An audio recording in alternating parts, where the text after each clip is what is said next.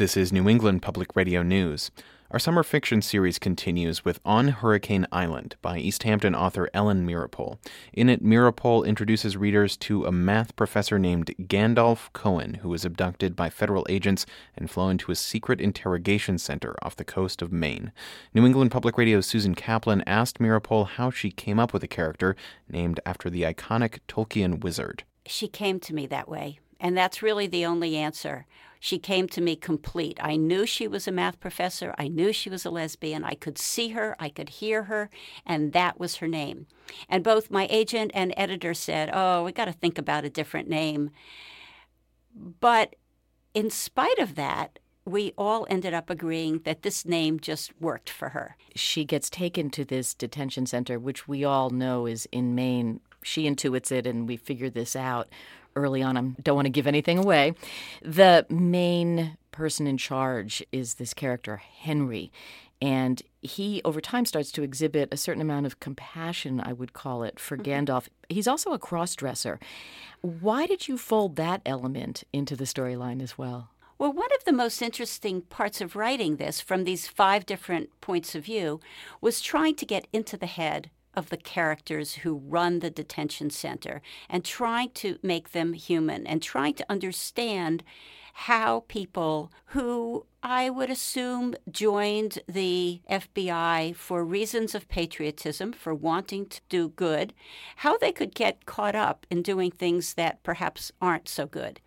And I think Henry developed in such a way that I knew he had a secret and for a long time, I didn't know what that secret was, but I knew it made him vulnerable. It made him a bit of an outsider. It made him a character who might develop the compassion you talk about. And at some point in writing, and this all happens through the process of writing, I realized what his secret was. You go into quite a bit of detail about the way the detainees are treated, as well as how the guards and officials who conduct the interrogation feel about their work. What research did you do before you wrote those scenes? Well, I did the research after I wrote those scenes.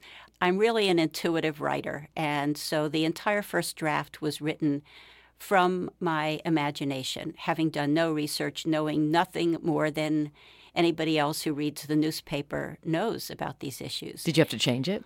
I did have to change. I had to add. So, what I did after that first draft was complete was begin doing some research. And I read a few first person accounts, memoirs, and essays written by people who had been detained by the U.S. military in various places, mostly abroad. I read Jane Mayer's very well researched book, The Dark Side, and that led me actually to the thing that gave me the most information, which is the U.S. military's manual called SERE, S E R E, which I believe stands for Survival, Evasion, Resistance, Escape. You have a very personal connection to a story that I will let you tell briefly. Just how much do you think your personal background affects the way in which you have grasped onto writing and writing in particular a book like On Hurricane Island? Well, my background, the fact that I'm married to Robbie Meeropol, the younger son of Ethel and Julius Rosenberg,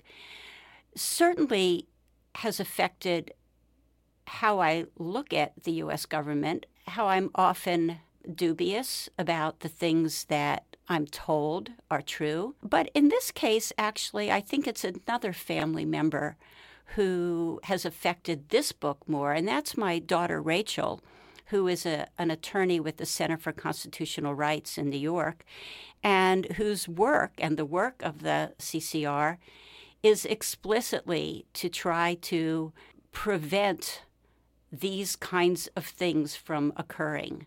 So yeah, my family in many ways is is tied to not only on Hurricane Island but also to writing about social justice in fiction.